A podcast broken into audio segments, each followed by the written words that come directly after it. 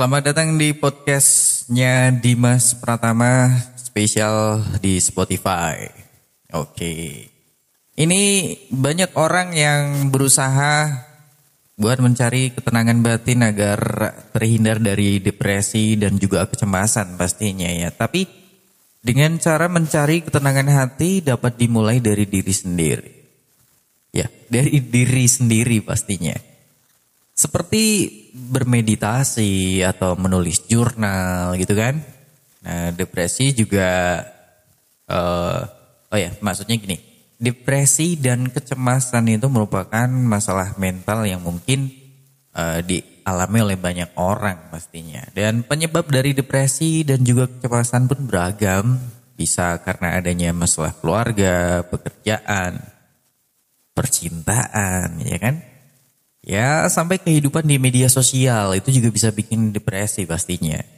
Dan untuk mengatasi masalah tersebut, kebanyakan orang yang berusaha mencari ketenangan batin.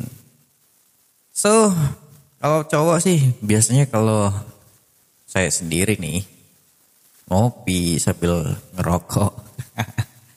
ya jangan jangan ditiru ya, jangan ya. Dan langkah yang paling penting untuk ngedapetin ketenangan batin yaitu dengan menyadari adanya kendali atas diri kita sendiri.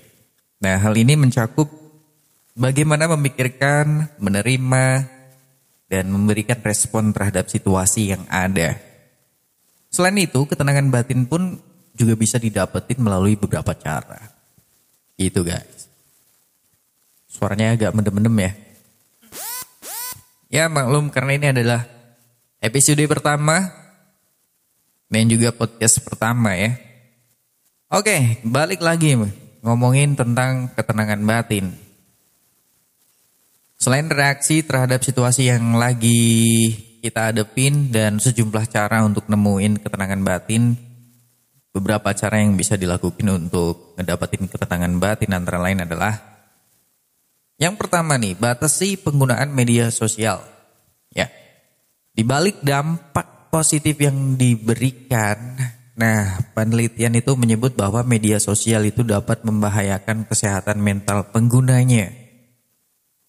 Ah, ya, pengguna media sosial membuat Anda cenderung membanding-bandingkan hidup dengan orang lain. Nah, maka dari itu jika kita pengen kedapetin ketenangan batin, cobalah untuk tidak membanding-bandingkan diri dengan orang lain. Selain itu, pengguna media sosial juga dapat mengganggu aktivitas kita.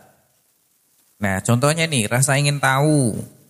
Ya, rasa pengen tahu terus-terus uh, uh, dapetin update terbaru dari orang-orang sekitar seperti kayak teman, keluarga itu bisa membuat kita tergoda uh, berhenti ngelakuin apa yang lagi kita kerjain untuk saat ini.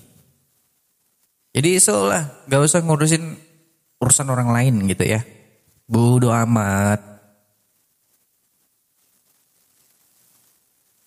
Nah, yang kedua, move on dari masa lalu. Belum bisa move on dari masa lalu, ngebuat kita itu sulit buat fokus untuk kehidupan saat ini dan masa depan.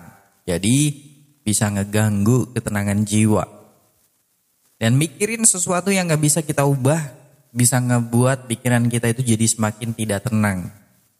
Nah, kalau kita ngerasa dapat memperbaiki kesalahan yang terjadi di masa lalu itu, ya lakuin aja.